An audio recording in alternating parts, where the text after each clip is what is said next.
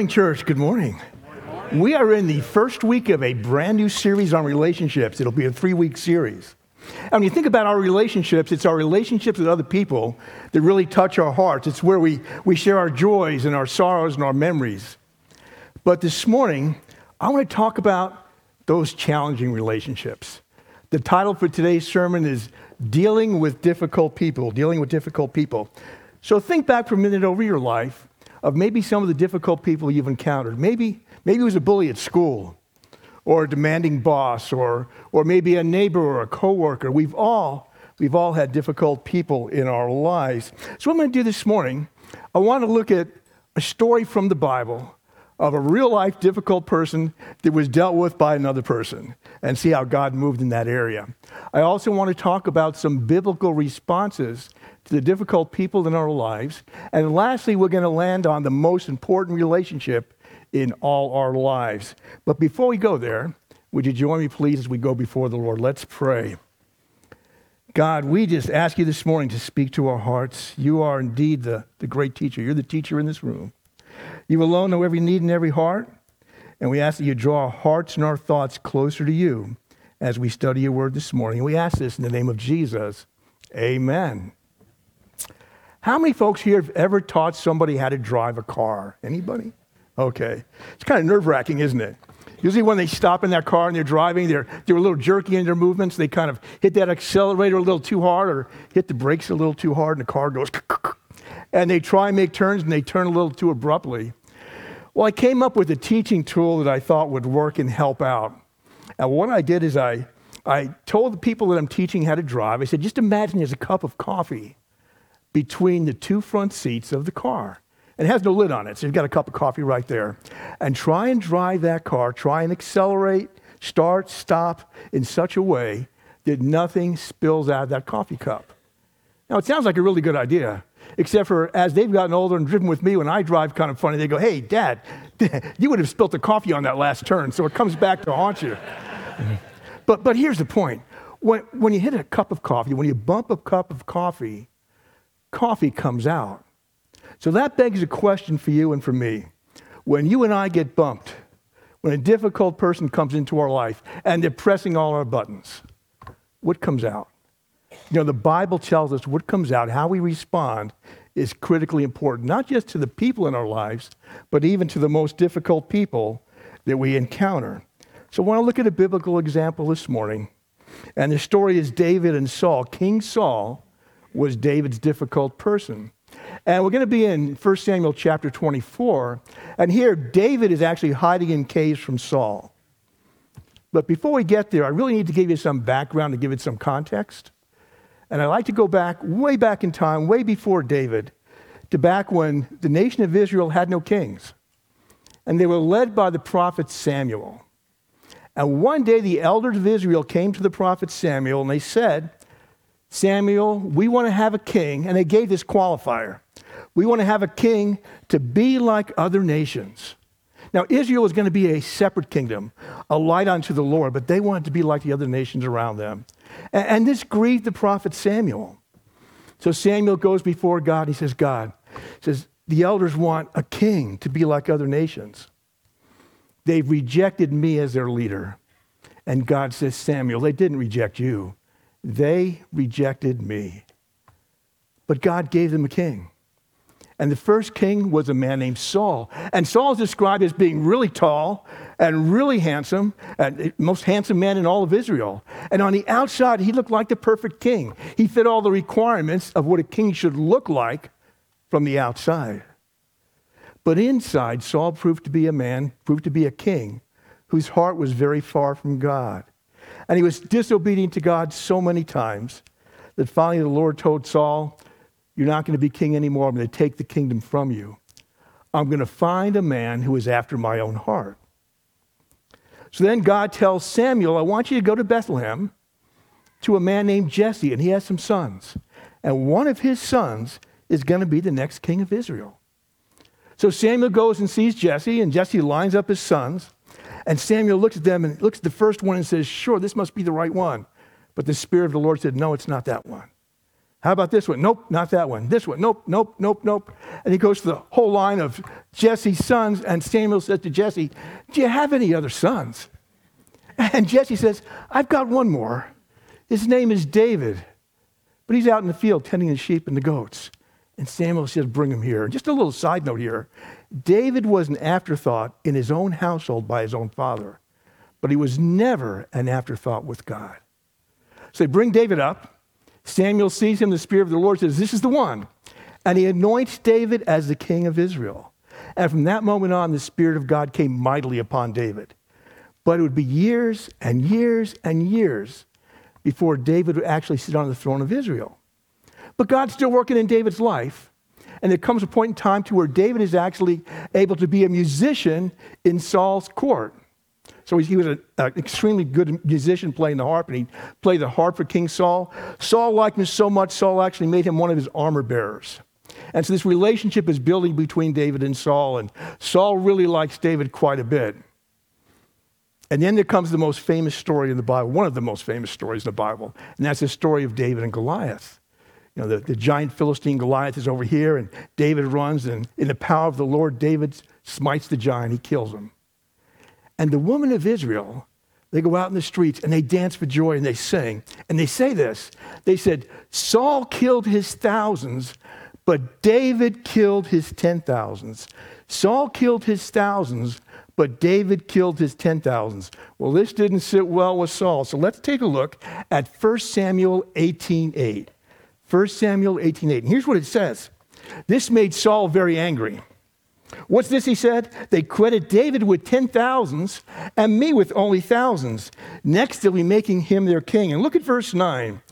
So from that time on, Saul kept a very jealous eye on David. You see, things are starting to turn here. Saul was very pleased with David, and now jealousy is setting up in his heart.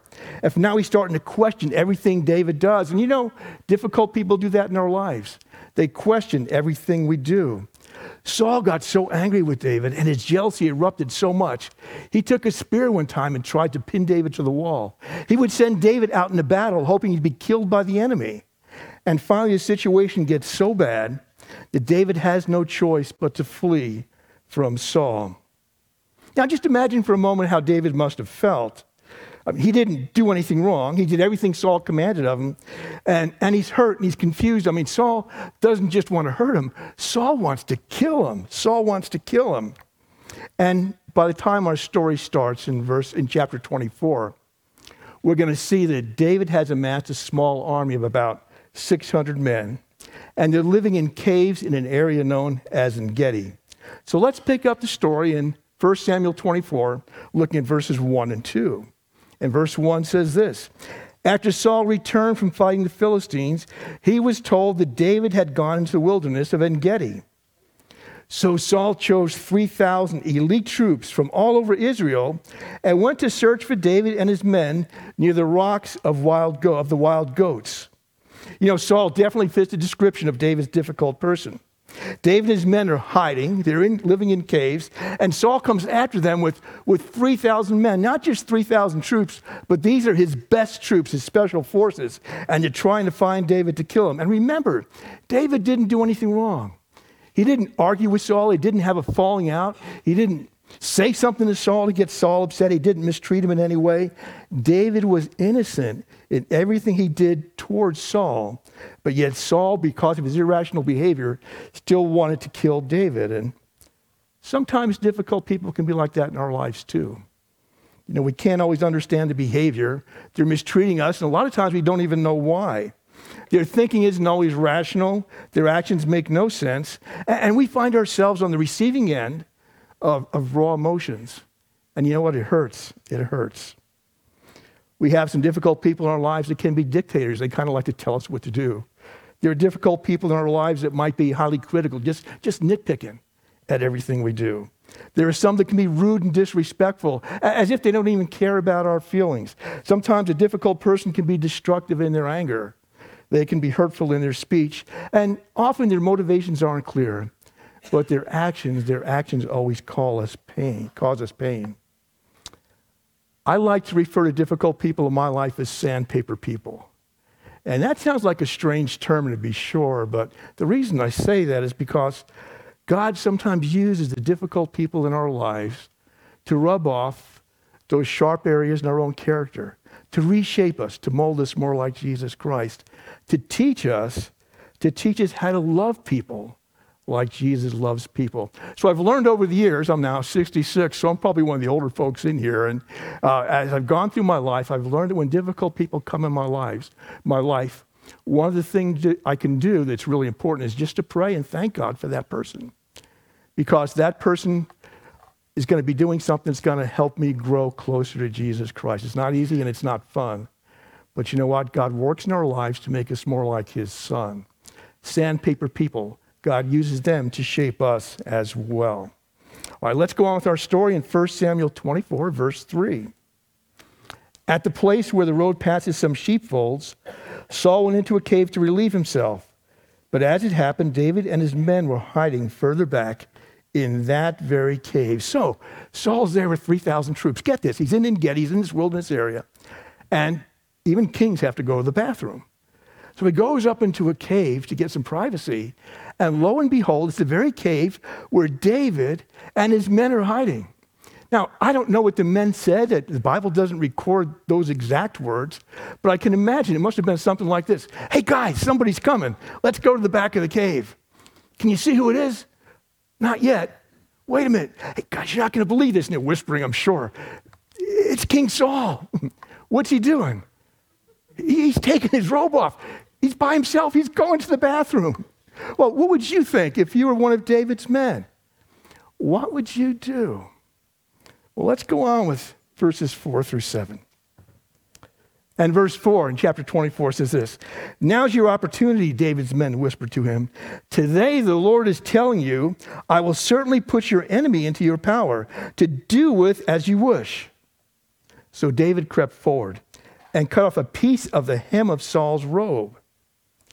But then David's conscience began bothering him because he had cut Saul's robe. He said to his men, The Lord forbid that I should do this to my Lord the king. I shouldn't attack the Lord's anointed one, for the Lord himself has chosen him. So David restrained his men and did not let them kill Saul. You see, David's men saw an opportunity. Remember, Saul's going to kill them as well. And he goes, Here's our chance to get rid of Saul. I mean, this is a great opportunity right here. They even see it as something from the Lord. But David responds differently. David could have killed Saul. He could have killed Saul, but he didn't. Instead, he just cuts off a piece of the hem of Saul's robe. And verse 5 says this, and it's really important to remember this. It says that David's conscience began bothering him because he had even just cut Saul's robe. David was not willing to move or attack or do anything against the Lord's anointed king. And he prevents his men from doing the same thing. So we had the same situation. We have a vulnerable king in the cave, an enemy, and one group is saying, let's kill him, and David's saying, don't even touch him. Don't even touch him. Two different responses to the same difficult person. So let's look a little closer at David's men. You know, they see this situation as the world sees it. Uh, and think for a moment how the world responds to difficult people. There are some um, phrases we use in our culture that kind of, kind of exemplify that and talk about that. For example, we'll say that, uh, I'll give him a taste of his own medicine. You ever heard that before? Or how about this one? I don't get mad, I get even. I get even. Sure. The, the world wants to retaliate. When there's somebody harsh in our lives, the world says, fight back. I mean, give them all you got. Just strike back at them. And you know, I just want a little side note here. These men want to kill Saul. We're not going to go to that extreme, but we can do some things to difficult people in our lives that are not right. We can whisper about them behind their back. We can gossip. We can say things. We can um, do things that are hurtful in our speech. We can make sarcastic comments. We can maybe avoid them. If he doesn't want to say hi to me, I'm not going to say hi to him. And folks, we can even have thoughts of retaliation in our heart that don't come out in how we respond in a physical or action type way, but they're still just as bad and they're still just as sinful and they're still revealing a sinful attitude in our own hearts. So we want to keep that in mind. We're called to be ambassadors for Jesus Christ. And in doing so, we've got to remember the world is watching us and God is watching us. How we respond to difficult people matters. Well, David's men gave some ungodly advice, and they even attributed it to God. Surely this is from God. But you know, we have to sift through the advice we get. Our advice has to be grounded in the Word of God. You know, friends are loyal to us, and that's a great thing. And think about you and your good friends. You want to you want to have their back. You want to stand by the side. Hey, I've got you. I'm with you. You can count on me. And a lot of those qualities are great and they're good to have in friendships. But we've got to be careful. If the advice we get from our friends or the advice we give to our friends isn't grounded in the Word of God, it's just based on our loyalty, it can be very misguided. You see, wise counsel always, always, always takes us back to God's Word, takes us back to God's Word.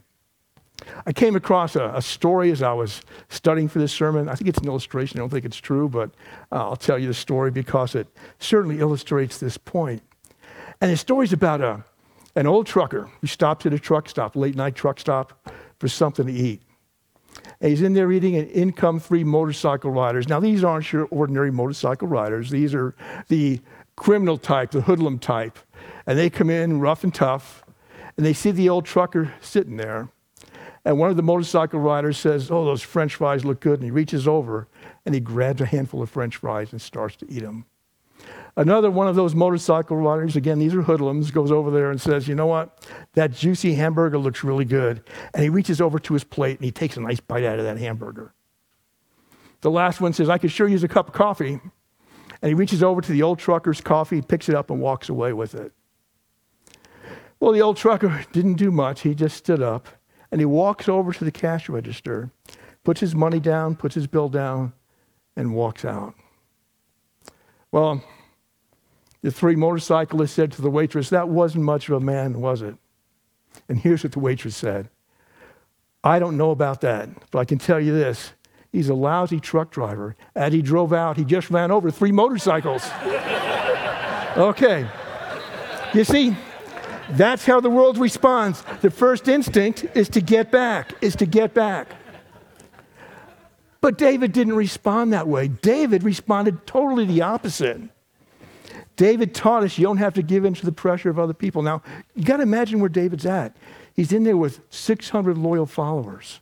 And they're all saying, do this. And David's saying, no, we're not going to do it. He's standing up against 600 people who are telling him to do something totally different. And see, David teaches us, and we're tempted to retaliate. We don't have to do that. David wasn't afraid to go against the tide of popular opinion, and he takes a strong stand. Stand. David knew that Saul was in the wrong, but David also knew it wasn't his job to make it right. That had to be left in the hands of the Lord. You know, one person doing the right thing can influence a lot of people. In this case, David influenced 600 men. In our case, you never know when you stand for the right thing before the Lord, how many lives you can impact by just doing, by just doing the right thing. Now, one more thing I want to bring out. David was troubled. Remember that verse 5 where David says his conscience bothered him because he cut off a piece of that robe? David was bothered for doing that. And you start thinking, why? I mean, you could have killed Saul. All you did is went over and just kind of cut off a piece of his clothing. I mean, that's not a big deal, is it? Well, cutting off that rope mattered because, and get this, because little things, little things matter. And David knew that if you really want to walk with God, you've got to come to terms with every detail. You've got to have a sensitive heart. You have to have a heart that's bothered by even the little things, if those little things are an offense or an offense to God. You see, the difference between walking in victory and walking in defeat is doing what, what pleases us and doing what pleases God. And David understood that. All right, let's go on with our story. We're going to go to verse uh, 7 of chapter 24, and it starts like this. After Saul had left the cave and gone on his way, David came out and shouted after him, My Lord the king. And when Saul looked around, David bowed low before him. Then he shouted to Saul, Why do you listen to the people who say I'm trying to harm you? This very day you can see with your own eyes it isn't true. For the Lord placed you at my mercy back there in the cave. Some of my men told me to kill you, but I spared you, for I said, I will never harm the king. He is the Lord's anointed one. Look, my father, at what I have in my hand. It's a piece of the hem of your robe. I cut it off, but I didn't kill you. This proves I am not trying to harm you and that I have not sinned against you, even though you have been hunting to kill me. See, David states his case before Saul. Saul leaves the cave. He has no idea what happened. He gets a little further away, and when he's a safe distance away, David comes out. And notice David calls out to him, King Saul, but then David bows before him. David just shows incredible integrity and incredible humility. He says, I could have harmed you, I could have killed you, but I didn't. And I've got proof right here. Right here, this is the hem of your robe. See, that shows I'm not after you, I'm not trying to kill you. David tries to set the record straight. He tries to reconcile rather than retaliate. Let's take a look at verse 12. And verse 12 says this David says, May the Lord judge between us. Perhaps the Lord will punish you for what you are trying to do to me, but I will never harm you. You see, David trusts the Lord. He puts everything in God's hands. He knows he's anointed his next king, but he wants to be king on God's terms, in the Lord's own time, in the Lord's own way. He doesn't want to take matters into his own hand. David's response was based on, on his trust in God. Let's go to verses 16 and 19. When David had finished speaking, Saul called back, Is that really you, my son David? And then he, this is Saul, began to cry. And he said to David, You're a better man than I am, for you have repaid me good for evil. Yes, you have been amazingly kind to me today. For when the Lord put me in a place where you could have killed me, you didn't do it. Who else would let his enemy get away when he hadn't had him in his power? May the Lord reward you well for your kindness you have shown me today. So Saul responds to David and, and he begins to cry. He's moved emotionally. He concedes his guilt. He proclaims David's innocence. And it looks like everything's going to work out fine, but things are not what they seem. And we'd like the story to end like this. We'd like Saul to invite David back home and, and maybe start teaching David some of the things about being a king. And, and they become good friends. And they, at nighttime, they sit around the campfire and sing kumbaya and all this stuff. But it, it isn't what happens. Chapter 24 ends with David and his men going back to their stronghold. And he's wise to do so. And here's why Saul's remorse was only temporary. And in a short time, Saul is going to go back to trying to kill Dave, to hunting him down, hunting down David. Well, some final thoughts on verse on chapter 24.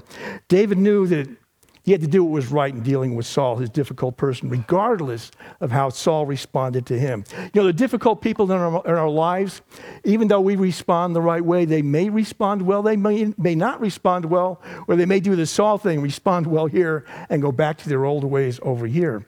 But the bottom line is this we're not responsible for how the difficult people in our lives respond, but we are responsible for how we respond before God and towards them and towards them.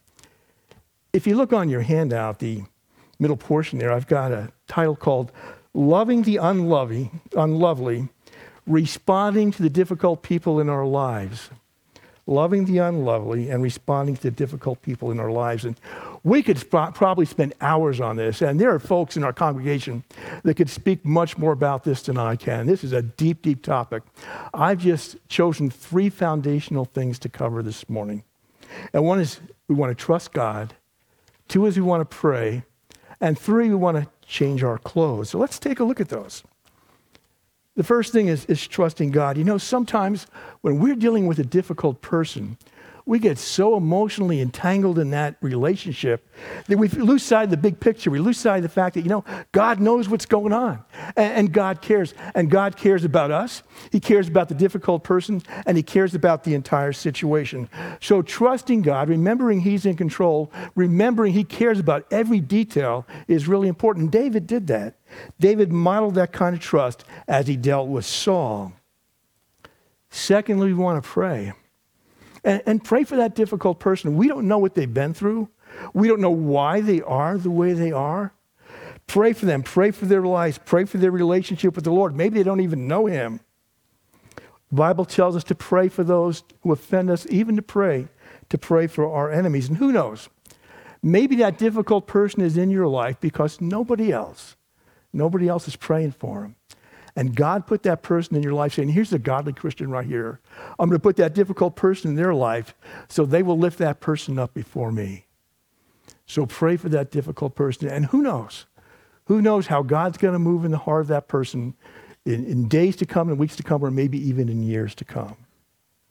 Next, pray for your own heart. Pray that your heart stays soft. You know, hearts can get hard towards people when they treat us wrongly. But keep your heart soft. Ask God to do that. David had a heart for Saul. And the Bible tells us this that when Saul died, when Saul died, David wept and he mourned for Saul.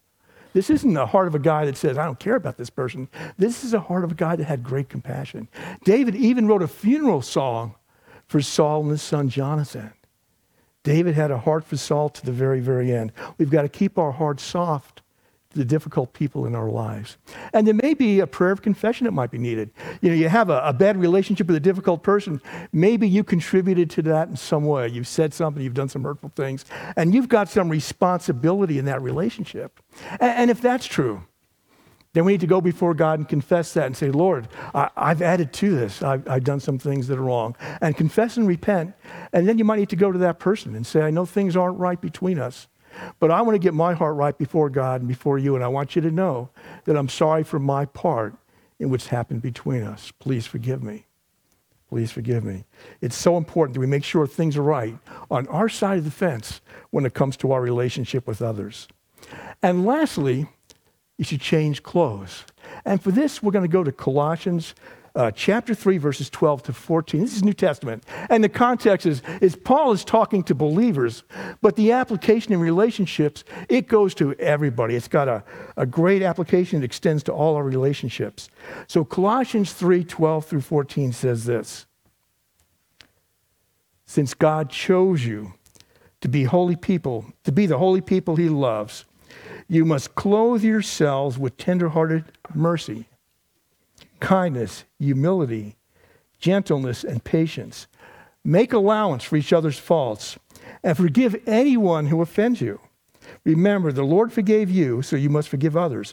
Above all, above all, clothe yourselves with love, which binds us all together in perfect harmony. You see, this passage provides a great visual. You know, as Christians, we put off the old man and put on the new. And, and just imagine just putting on clothing. We're putting on mercy and kindness, humility, gentleness, and patience. And then we put on love. And, and the point is this it's a choice. We get to choose how we're going to respond to that difficult person in our life. David always did the right thing. And we've got to do the right thing, the right thing as well. All right, we're coming to the very final portion of this message. And I titled this one Drilling Deep. If you look on your handout, the last one says Drilling Deep. And I did this because I want to end with where we need to start. When we start dealing with difficult people in our lives, there's a starting point, a place where we must begin. And it starts deep down in our own hearts. You see, our relationship with Jesus Christ is the most important relationship we have. And all our relationships turn on that one relationship that we have with Him. David's godly response to Saul was based on, on his heart. He had a heart after God. And our response to the people around us depends upon what our heart looks like on the inside. So I've got a question for you this morning and a question for me. And the question is this Is Jesus the most important person in your life? Is Jesus the most important person in your life? Now, I don't want a textbook answer, and this is not an answer you have to answer to me, but just between you and God, is Jesus the most important person in your life? How is your relationship with your Savior today? this morning, right now. Are things going well? Are you surrendered to the Lord and you're walking with Him and, and you're living for Him? Doesn't mean you don't have problems, but it means I am trusting Jesus Christ. He is my hope and I'm hanging on and trusting Him. Or has some sin gotten into your life and, and there's some barriers there? You're, you're kind of in rebellion. You're, you're doing the Saul thing. You're looking good on the outside, but, but there are some problems, some problems on the inside. And, and, and if you're having some issues, in your life, in your Christian life, if you're, you're tired or you're weary or you just feel like you're broken up in pieces inside, I want you to remember this next slide. And while the slide is put up on the screen, I'd like to ask the worship team if you'd like to come up front because we'll be closing out in just a couple of minutes. So, worship team, if you would please come forward. This is a slide of, of, broken pottery. And you say, what in the world does this have to do with difficult people? Well, remember, how we respond to difficult people out here starts inside our very own lives. And this is some broken pottery. It's an ancient jug of some sort. And you can see all the pieces there. And maybe in your life, you have a difficult person. Or maybe you're just at a point in your life where things are just getting difficult. And, and rather than looking to the Lord, you're just, you're just trying to deal with it on your own. And you can feel yourself overwhelmed and weary and tired and frustrated. And inside, you feel all broken. As a matter of fact, in truth, we're all broken. But it's what we do with these pieces that makes a difference. And I want to encourage you if you're here this morning and the starting point inside your heart isn't where it needs to be, and there are some issues between you and your Savior, things aren't what they once were or aren't what they should be, take those pieces and bring them before the Lord. Maybe one piece is a difficult person. God, here's, here's this difficult person in my life. Will you help me respond like I should? Get along with God. Put the brakes on your life and have a heart to heart conversation with God. If your heart isn't right with Him, do it today. Do it today. God, this piece here, this is some anger that's been sitting in my heart. I can't get rid of it. God, this is that sin that, that always seems to get me. I need victory, but uh, I'm struggling here. God, will you help me? God, this piece in my life, this hurts, and I don't even know why it hurts. It just hurts so bad. And take all these broken pieces inside your heart and just lay them before Jesus. God, please help me. And when you do that, when you do that, the master potter will take all those broken pieces and he will put you back together. But more than that, he will reshape you. He will restore your soul. He will make you into a person more like his son Jesus. He will fix you. He will heal you. If you'll just take these broken pieces and surrender, that is the starting point. That is the starting point for dealing with difficult people. And again, if there are issues in your heart before the Lord, today, right here, right now, before the sun sets, as soon as you get home, get alone with God. You can turn your cell phone off, get away, get quiet, just you and God, talking about what's happening in here.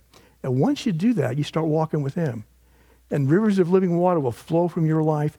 Your relationships with people are still, you're still to have difficult people in your life, but you're to respond so differently because you're following Jesus Christ, and He's to teach us how to walk with Him and how to love like He loves.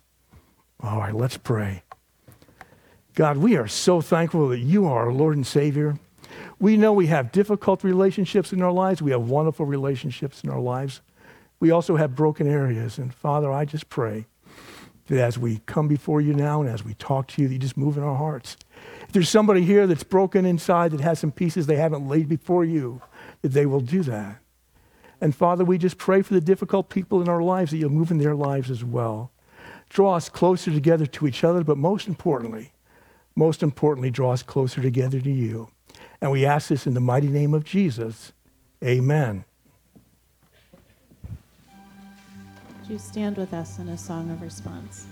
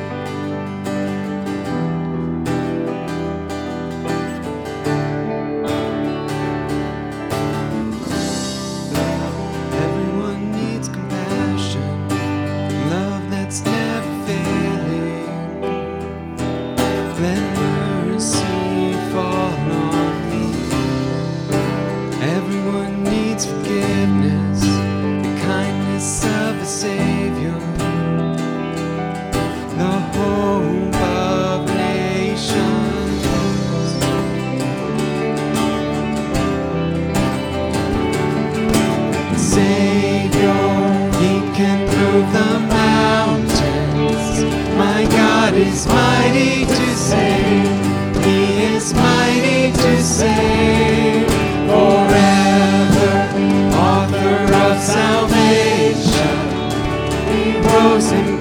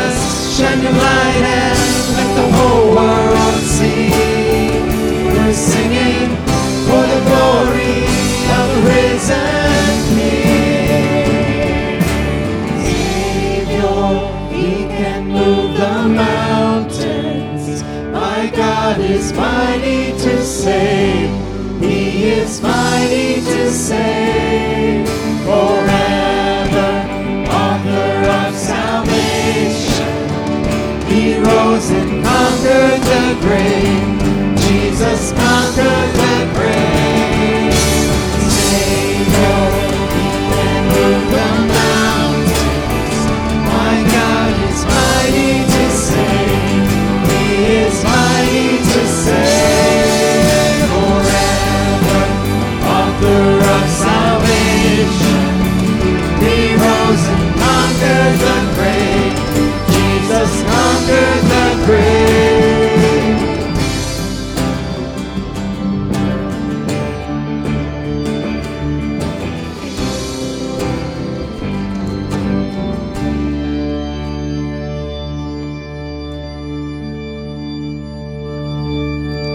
we're going to walk out these doors, and there's a whole lot of difficult people out there. And there are people who need to know about Jesus. So as we go forth, let's, let's check our own hearts and let's show this world the hope that we find in Jesus Christ. God bless you. You're dismissed.